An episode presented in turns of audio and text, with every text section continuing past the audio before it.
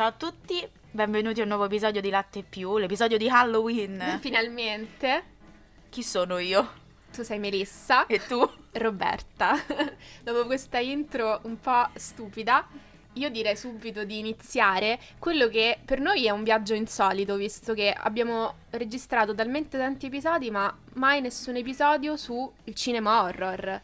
Sì, perché io ho paura. Esatto. Quella è la verità. Quindi, quale occasione migliore di Halloween, visto che oggi è 30, domani finalmente sarà la notte più spaventosa dell'anno, per parlare eh, del cinema dell'orrore. Quindi, mh, in particolare, di cosa parleremo oggi? Perché poi l'horror è vasto. Quello che faremo sarà un po', diciamo, sintetizzare gli sviluppi, quindi la storia di questo genere, ma soprattutto focalizzarci sui personaggi. Le figure. Esatto, i mostri dell'orrore. Esatto, le figure che hanno poi eh, spaventato eh, la nostra adolescenza, la vostra, e spaventeranno quelle degli altri. Eh sì, perché poi insomma parliamo anche di figure eh, insomma di, di 40-50 anni fa Esatto. che ancora oggi comunque vengono riproposte con i vari sequel. Insomma abbiamo visto Halloween, ma eh, ce ne sono tan- tante altre perché poi eh, questo, questo genere comunque si ripropone sempre nei, nei decenni e queste figure poi non invecchiano mai. Esattamente. Oddio. Beh, qualcuna è invecchiata, Sì. però diciamo che eh, secondo me in mano a determinati registi alcune figure un po' eh, stagionate, possiamo Mhm. chiamarle così, potrebbero ritornare di moda rivisitate, quindi chissà. Sì, Perché comunque lo vedo un genere mm, ultimamente un po' abbandonato, ogni tanto c'è qualcosa, però non, ehm, non vedo quella ricerca da parte dei, dei registi magari più quotati attualmente. Li vedo invece registi che si dedicano a tutt'altro, quindi mm, Esatto, ci sono diciamo quelli un po' più di nicchia che hanno un po' rinnovato il genere, però effettivamente i grandi nomi del cinema eh, non, non si dedicano all'horror, No. come invece accadeva, poi vedremo insomma questa è un'anticipazione, anni fa. Quindi eh, allora partiamo da proprio una spiegazione iniziale. Cos'è un film horror? Come, cosa definisce l'horror? Qual è la definizione? praticamente è quel film che ti deve generare paura e ribrezzo a guardarlo. Sì, Quindi da questa, da questa definizione no, partivano i primi registi o comunque i primi cineasti. E effettivamente eh, tuttora penso che sia quello che, che provoca. Ecco perché forse è un genere che a me non piace particolarmente. Certo, diciamo che questo generare orrore e ribrezzo è anche un po' l'elemento attrattivo, cioè io guardo un horror per avere quella sensazione di, di- di- di disgusto o comunque lo spavento. Esatto, Certo. un'emozione, mettiamola Esatto. così. Parte diciamo dall'idea di dare un'emozione diversa da quella che ti potrebbe dare un film drammatico, un film di, di avventura o una commedia. Sì, poi diciamo che a differenza di altri generi, l'horror suscita delle emozioni che sono molto forti, quindi anche per questo divide in questo senso e non tutti vogliono provare quella sensazione lì. Poi c'è anche da dire che eh, c'è anche un elemento rassicurante, nel senso che io guardo un horror, guardo qualcosa di orribile, di spaventoso, però so che quella cosa non può accadere a me che sto a casa mia o che sto in sala, in uno spazio comunque. Insomma, vediamo un attimo perché io sfido chiunque a vedersi un horror, parliamo di insomma un horror qualsiasi e avere paura di questo genere, quindi non apprezzarlo pienamente a casa, sul divano, da soli, con le luci spente e poi Eh. dopo andare a dormire. Cioè, è una sensazione non molto piacevole. Sì, diciamo forse c'è anche un elemento masochistico, nel senso che io eh, guardo un horror per avere paura e proprio per ripensarci durante la notte, perché se l'horror non mi lascia niente, mm, forse non mi è piaciuto tanto. Sì, mh, probabile, ehm, insomma, poi io non so chi gode di questa cosa, Eh. sinceramente non sono io quella persona. Se Eccomi. proprio, lo so, se proprio devo guardarmi un horror lo faccio il pomeriggio o con le luci accese o al cinema, sempre di pomeriggio perché poi quando esco Eh, certo. non voglio frequentare parcheggi strani o cose del genere. Ci deve essere comunque il sole quando esci dalla sala. Mi basta che dopo faccio qualsiasi cosa, tipo andare a cena o man- bermi una birra, insomma, qualsiasi cosa che mi distragga. Ok. Quindi non devo andare direttamente a dormire. Ok, e ora arriviamo, sempre come premessa generale, prima poi di eh, affrontare il genere nei vari decenni, a mm, quelle che sono le figure dei, dei mostri, cioè dei personaggi del cinema dell'orrore che sono molto diversi tra loro, eh, eh, mh, diciamo, mh, si affermano con l'origine proprio del, del, genere, quindi siamo negli anni 10-20, eh, però poi vengono riproposti in, sal- varie salse. Un mostro, fondamentalmente, che cos'è? È una figura che un po' rispecchia le paure. Okay? Ma è diversa. Esatto. E un po', mh, oltre a riflettere le paure delle persone, in qualche modo è costituito da tanti elementi che eh, diciamo eh, si ripropongono nel, negli anni, nel senso eh, c'è l'esempio degli zombie di Romero che riprendono un po' le movenze o comunque la, la, diciamo, eh, il passo del Frankenstein insomma degli anni 20 e 30 quindi eh, diciamo è un genere anche autoriflessivo e questi personaggi poi sono sempre più o meno gli stessi poi vedremo, insomma, quali mm-hmm. sono quelli proprio innovativi e quelli che invece sono sempre uguali, insomma. Se dovessimo, diciamo, parlare del primo mostro, che poi a guardarlo oggi non è un vero mostro, mi viene in mente il gobbo di Notre Dame, perché comunque è stato eh, protagonista il personaggio di insomma film definiti horror negli anni che furono però a tutti gli effetti poi la Disney ci ha fatto un cartone e abbiamo, sì. abbiamo capito che non era un mostro nel, nel, vero senso de, de, di quella figura che ti vuole spaventare, mm-hmm. ma è un mostro perché è diverso. Esatto. E quindi, poi... sì, queste sono tutte cose psicologiche sì. che, faccio, che sto dicendo adesso per sviare, in realtà perché non voglio parlare di questo genere. Beh, sarà molto divertente questo episodio allora. no, comunque, sì, cioè il mostro è, è comunque il diverso io feci anche la tesina di maturità sul mostro, su Frankenstein, quindi questo è un po' un tema che mi sta a cuore, perché effettivamente anche Frankenstein che viene, diciamo, eh, viene ad affermarsi con l'origine, insomma, del genere, è infatti uno dei primi film dell'orrore, poi orrore, insomma, film fantastico, ma effettivamente Frankenstein che noi conosciamo dalla letteratura, da Mary Shelley, è buono, cioè un certo. personaggio comunque positivo. Spaventa perché fisicamente è, è brutto, è, brutto, è spaventoso, è differente, non, non parla come diciamo eh, gli umani in questo senso, però comunque è un personaggio positivo, è un personaggio buono, generoso. Un po' come slot dei Goonies. Esatto, quindi eh, sì, quando parliamo di mostri parliamo di tante cose, sicuramente l'horror vero e proprio eh, racconta il mostro come un qualcosa di negativo, spaventoso, pericoloso. Esattamente. Però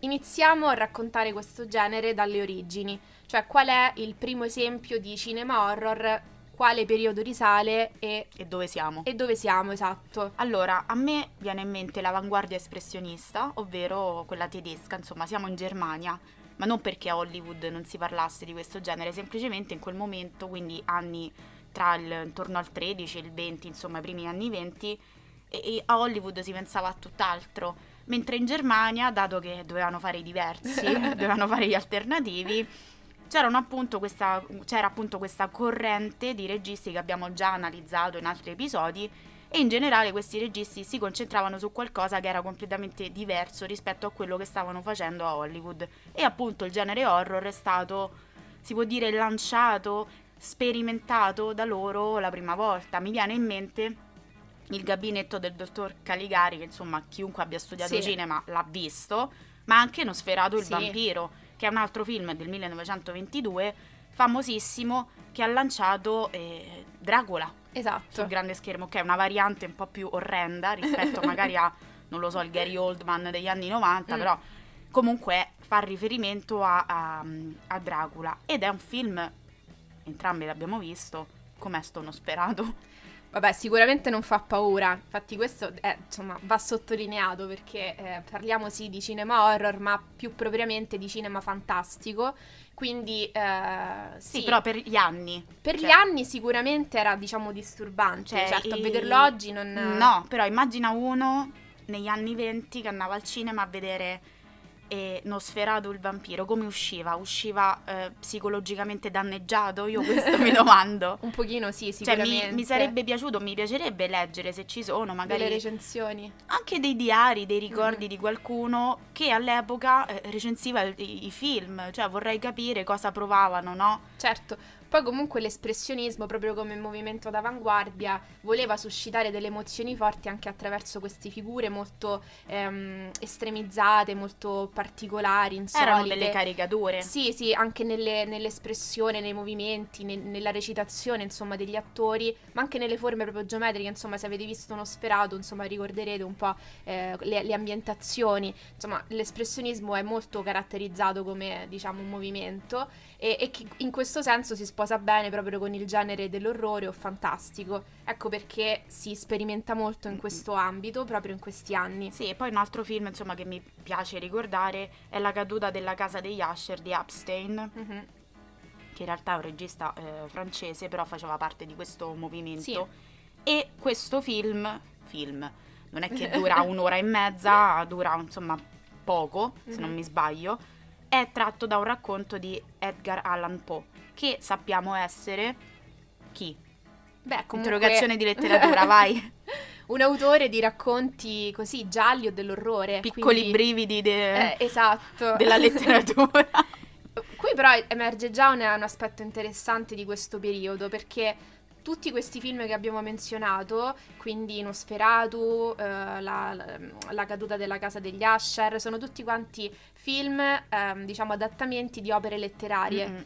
Perché infatti il cinema dell'orrore di questi anni riprende dei racconti eh, del 700-800 e eh, genere gotico fondamentalmente. Esatto, diciamo che non è che avevano alternativa. Mm, perché ehm, forse anche i cineasti dell'epoca volevano sperimentare prima questo genere e quindi si erano giustamente eh, buttati sulla letteratura come fonte di ispirazione e proprio per non allontanarsi troppo da quello che poteva essere il desiderio della gente no, rispetto alla richiesta certo, del periodo. certo. Quindi io se sono un regista degli anni 20 mi leggo, sono acculturato da quel punto di vista perché ho letto Mhm. opere letterarie horror, insomma definite così, e vorrei portarle sul grande schermo per condividere, magari anche con i lettori di quei romanzi, quello che io ho interpretato. Certo, poi comunque eh, già il genere era comunque qualcosa di nuovo, loro hanno semplicemente ehm, ripreso una materia che appunto il pubblico già conosceva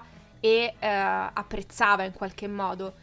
E mm, sì, quindi questo diciamo è una premessa fondamentale. Poi ci sarebbe anche da dire quali sono poi le differenze tra il film e l'opera letteraria. Però Tipo, insomma, eh, diciamo una cosa che mi viene in mente che subito salta all'occhio è Nosferatu perché ehm, è diciamo una variante di Dracula di Bram Stoker. più brutta. Sì, differente comunque e in questo senso Murnau ha deciso comunque di riprendere un po' sviando eh, l'opera letteraria anche per aggirare quello che era, eh, io mi ricordo, eh, il divieto imposto dalla vedova de- de- di Stoker che comunque aveva detto no, io non voglio che venga fatto un film, lui l'ha fatto comunque, però l'ha chiamato in un modo diverso, ha un po' cambiato qualcosina, alla fine cioè...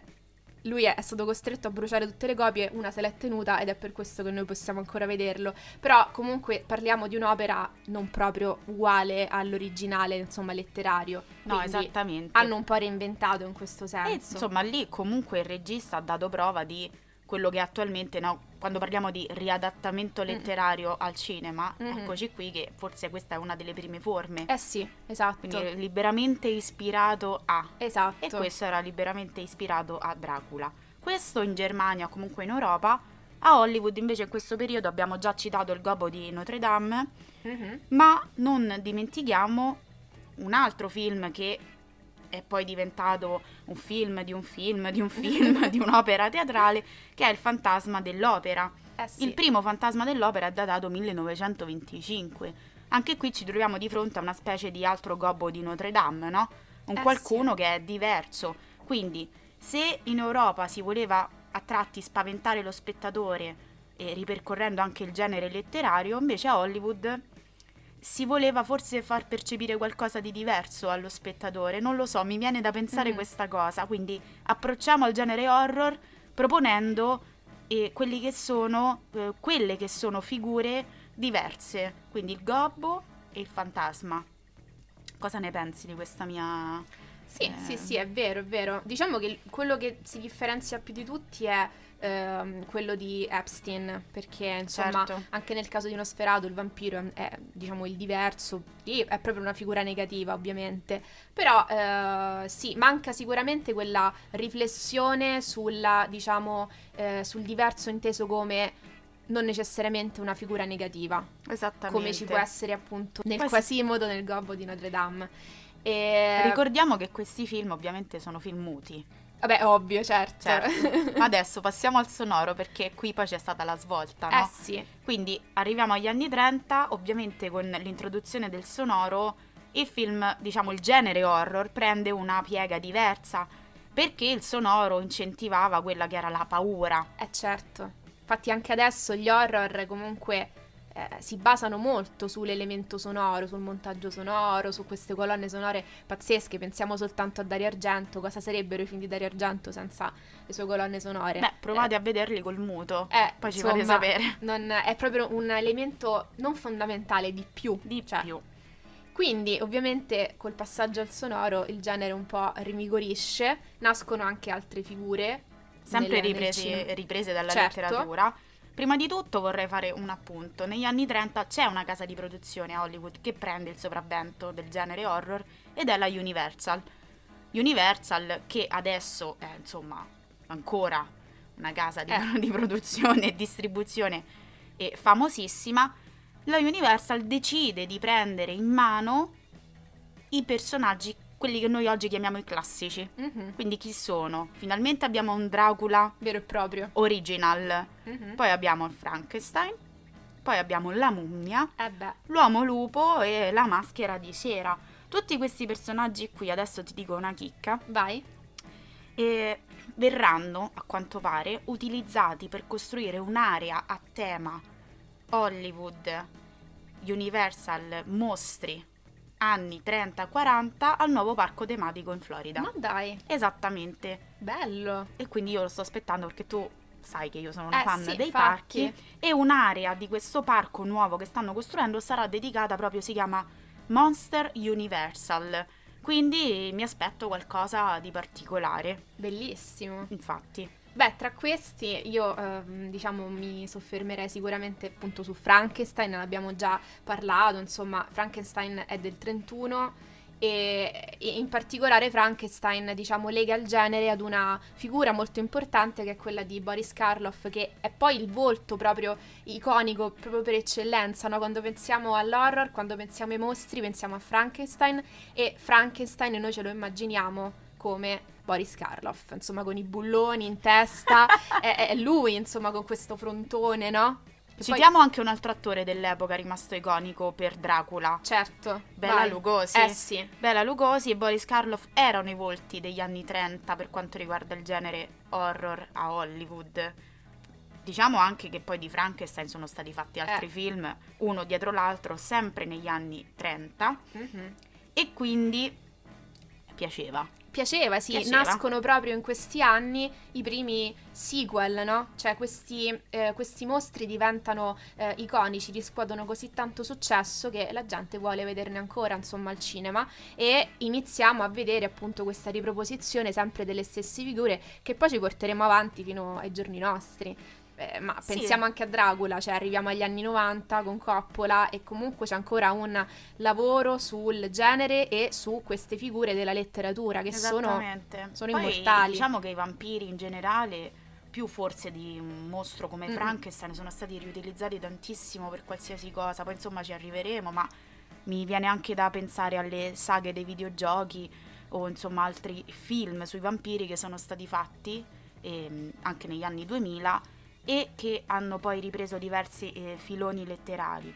Per rimanere però negli anni 30, oltre io ho citato la mummia, che è un Certo. altro eh, personaggio iconico che abbiamo rivisto poi al cinema più avanti, mi viene in mente anche un altro personaggio che devo dire è stato un po' trascurato, che è l'uomo invisibile. Mhm. Perché l'uomo invisibile che oggi viene visto quasi come un supereroe, no? Eh, sì. Perché che potere vorresti avere? L'invisibilità. Ecco, all'epoca veniva visto come ehm, un personaggio eh, da abbinare appunto al cinema horror.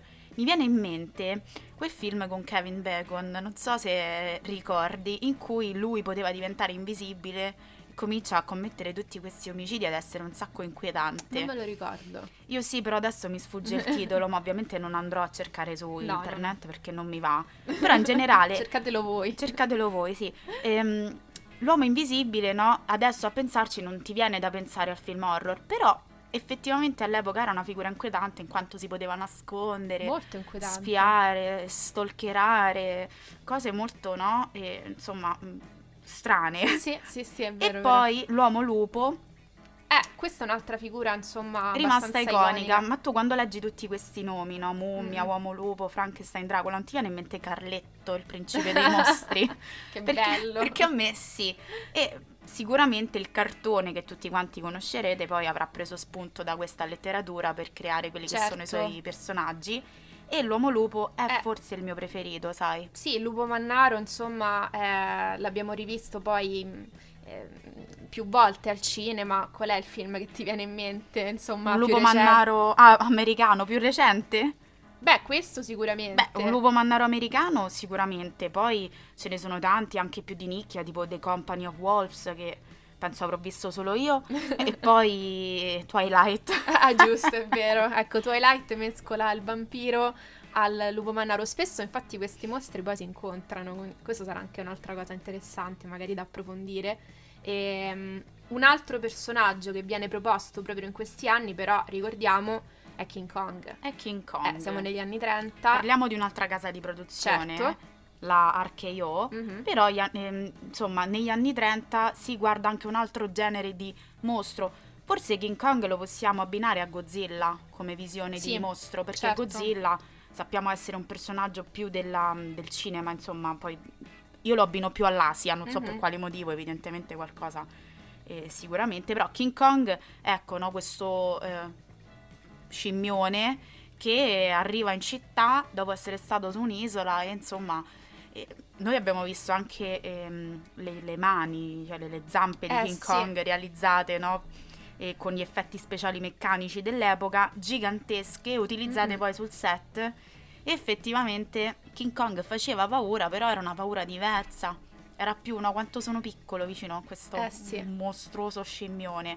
E insomma, qui stavamo sempre negli anni 30, quindi per l'epoca vedi che qualche altra casa di produzione oltre alla Universal cercava di fare qualcos'altro. Sì, eh, tra l'altro sempre la RKO eh, diciamo produce dei film un po' più eh, diciamo di nicchia, indipendenti, tipo Il bacio della pantera che è iconico per il genere, dove il, il diverso e l'elemento diciamo spaventoso non si vede e questa sicuramente è un'intuizione interessante che ehm, a mio avviso può generare più spavento del mostro visibile. Esatto. Ma ci sono anche altri, altri film da menzionare, e uno in particolare che poi in qualche modo aprirà la strada ad un filone che riscuote grande successo negli anni successivi, che è quello legato agli zombie, che è Ho camminato con uno zombie del 43, quindi siamo già negli anni 40, però eh, sicuramente va menzionato, oppure ancora la Paramount che produsse Dr. Jekyll e Mr. Hyde, e qui siamo sempre nell'ambito letterario ovviamente.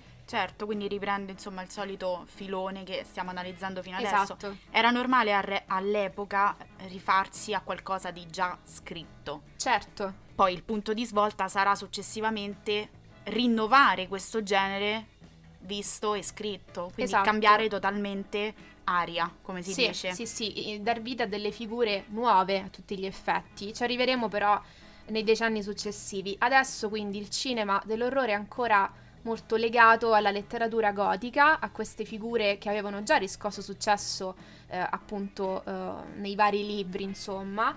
E però iniziano un po' ad affermarsi anche de- dei filoni, in minima parte, quindi lo zombie, eh, il vampiro, quindi gotico per eccellenza, e il lupo mannaro, quindi Esatto. queste figure che poi riscuoteranno successo successivamente. Diciamo che questo eh, genere, come gli altri, ma questo qui più di tutti, era fortemente vincolato dalla censura Eh sì, all'epoca e quindi non, non si poteva fare quello che anche forse avrebbero voluto fare. certo. Si dovevano trattenere, però successivamente sappiamo che la censura è stata tolta, è stata rimossa finalmente, Mhm. Ne avevamo anche parlato Sì. in un episodio e quindi si comincia insomma a fare qualcosa di diverso. Cosa succede negli anni 50 e 60? Beh, si inizia a sperimentare di più e soprattutto si inizia a mostrare la violenza e anche ehm, scene erotiche o comunque sì, più forti. più forti dal punto di vista proprio sessuale,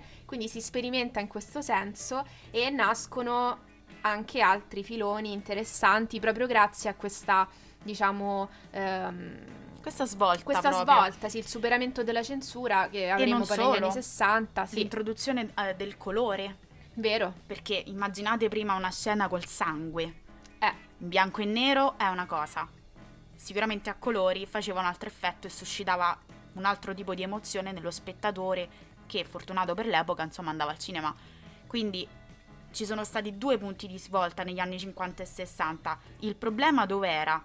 Era quello di risolvere il rebus sugli argomenti, certo. le trame, cosa potevamo fare di nuovo, no?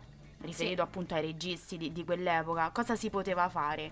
Beh. E qui è cominciato a nascere di un po' di traverso, a infilarsi così la fantascienza, Eh, sì. che si è andata un po' a infilare ne- nel genere horror, creando poi quella serie di filoni fantascientifici e horror che noi abbiamo trattato anche in altri Sì. episodi. E insomma ha dato vita a dei film molto iconici. Mi viene in mente l'invasione degli ultracorpi, Già, no? del film, de- 56. film degli anni 50 che ha segnato la storia del cinema, Sì. oppure La cosa da un altro mondo. Quindi ci sono stati diversi film degli anni 50 che vengono classificati come film horror, ma che avevano una forte influenza fantascientifica. Sì, diciamo che qui il mostro non è più quella creatura strana ehm, come Frankenstein, insomma, b- brutta esteticamente, ma è l'alieno. Quindi è un altro tipo di, diciamo, eh, di, di figura eh, intesa come eh, il diverso, che poi noi abbiamo già visto nell'episodio sulla fantascienza degli alieni, che in realtà assume varie sfaccettature già in questo periodo, nel senso che il diverso e, e l'alieno può essere inteso sia come una figura spaventosa, pericolosa e cattiva da combattere, oppure come una figura positiva che la- lancia un messaggio di pace come eh, ultimatum alla Terra, dove appunto noi abbiamo l'alieno buono. Quindi, eh, però ovviamente in questo caso noi parliamo di eh, alieni cattivi Certo, assolutamente. che generano spavento. cattivissimi. Eh, a sì. fianco a questa, diciamo, que- questo filone fanta horror, mi Sì, viene da dire, Sì, sì, sì. c'era poi un signore di nome Hitchcock Eh che eh, faceva i suoi film thriller eh, anche psicologici, quindi si affermava un altro genere horror, il thriller psicologico che eh, suscitava una emozione diversa perché anche qui non era mm, un'emozione data dal visivo ma forse da, da una serie di ehm, sentimenti no, che le immagini ti, ti scaturivano dentro, è una sensazione un po' strana quella che sto cercando Sì. di descrivere. Sì, sì. Però, insomma, così pensando ai suoi film, ovviamente, oltre a Psycho, che tutti quanti eh, conosciamo, mi viene in mente anche Gli uccelli. Eh beh. Anche sì. questo film, no?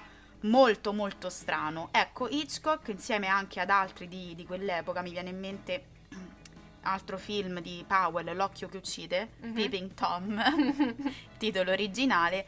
Ecco, non, non fornivano una paura come quella degli anni 30-40, ma era un'alternativa a quello che si era visto fino a quel periodo. Sì, diciamo l'aspetto più rilevante del cinema dell'orrore di questi anni, anni 50 e 60, è proprio il superamento di quella linea gotica che si era sviluppata al cinema negli anni 20 e 30 e, mm, e finalmente vengono proposte, oltre a eh, diciamo eh, nuove figure, anche eh, nuovi, nuovi sottogeneri dell'orrore, e quindi sì abbiamo detto quello psicologico, anche il soprannaturale perché insomma abbiamo gli invasati, ma anche lo stesso mm, gli uccelli insomma di Hitchcock, lì la natura è un po' l'elemento soprannaturale che genera spavento.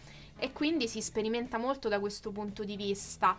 Anche ancora negli anni 50 e 60 c'è la ripresa dell'elemento, diciamo, letterario, della tradizione letteraria de- di, Ad- di Edgar Allan Poe, quindi eh, si basti pensare ai Vivi e Morti del 60, oppure ancora ai Maghi del Terrore del 63, insomma sono vari titoli dove abbiamo effettivamente la ripresa di opere letterarie, però sicuramente rispetto ai decenni precedenti si sperimenta di più. Sì, diciamo che abbiamo meno classicismo anche proprio ne- nella realizzazione. Mhm. C'è più una trama, non, non si basa più solamente...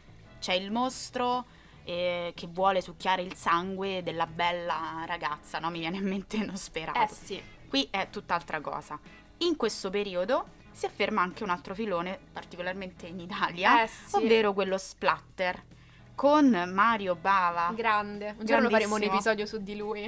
Un giorno ci, ci riusciremo, forse dedicheremo a lui e Fulci Eh, un episodio intero, chissà, dipende da me ovviamente. no, dipende da tante cose. certo. Però sicuramente lo, lo splatter per l'epoca era qualcosa di molto forte, ovviamente si poteva affermare solo in Italia perché si sperimentava. Esatto. L'Italia non era vincolata da Hollywood e tutti i canoni che c'erano a Hollywood, le regoline da rispettare, Mhm. perché anche se la censura era andata via, comunque Sì, i cioè, film, diciamo, splatter erano considerati di serie B, Mm-mm. quindi mi viene in mente una serie di B-movie no, che venivano realizzati eh, a Hollywood. Ecco, venivano proprio chiamati B-movie. mhm. Se quei film fossero stati realizzati in Italia, adesso verrebbero ricordati con un altro nome. Certo, diciamo che in questo periodo eh, l'allentamento della censura consente la produzione di tanti film così indipendenti di nicchia, appunto i B-movie, in America ed è proprio in questo, diciamo, contesto eh, di film di serie B che eh, si sperimenta di più proprio perché non c'è questa pressione delle major, no? Eh, relativa alla censura. In Italia il discorso è identico, nel senso che comunque, appunto, come dicevi tu, non c'è Hollywood che impone, ma si sperimenta, quindi abbiamo Mario Bava. Tra l'altro, eh, diciamo, due film da menzionare di Mario Bava sono La maschera del demonio del 1960 e poi tre anni dopo, nel 63, I tre volti della paura. In un episodio di questo film ritroviamo il nostro Frankenstein, ritroviamo Boris Karloff. Quindi, collaborazione proprio alla Tarantino. Eh eh. beh, sì, sì, sì, sì. E sempre in questi anni un altro film da menzionare in Europa, eh, siamo in Francia, è Occhi senza volto del 1960 E e poi il famosissimo La notte dei morti viventi. di Romero. Eh sì, quindi- Ragazzi, questo film è del 68, cioè, ma non ci si crede. Eh già, Non ci si crede, eppure sì. Se lo guardate adesso, magari vi fa ridere, eh. Mm-mm. Però su- questo film ha fatto la storia del cinema. capite insomma quali sono poi le 68. basi da cui eh, si sviluppa e nasce il cinema che conosciamo noi oggi e che viene fatto ancora oggi.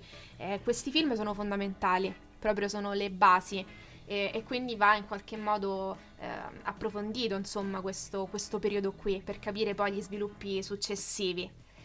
Quindi ricapitoliamo un po' questa prima parte. sì, ah, premessa, non l'abbiamo detto prima, però questo episodio è una prima parte, diciamo, perché ovviamente parlare del cinema horror, eh, tutta la sua storia dagli anni 10 ad oggi è un'impresa eh, ardua e, e quindi abbiamo deciso di, eh, di dividere in due l'episodio. Una prima parte dedicata al cinema dalle origini agli anni 60, 60. siamo arrivati adesso, e poi arriviamo dagli anni 70 ad oggi, quindi questo episodio si conclude qui. Questo episodio si conclude Tiriamo qui. un po' le fila, insomma, facciamo una sintesi. Allora, abbiamo parlato dei mostri, i classici, quindi i vari Frankenstein, Dracula, la mummia, l'uomo, l'uomo invisibile, l'uomo lupo, eccetera, eccetera, per passare alla fantascienza, che entra di traverso nel genere horror, per arrivare al thriller psicologico e poi infine allo splatter.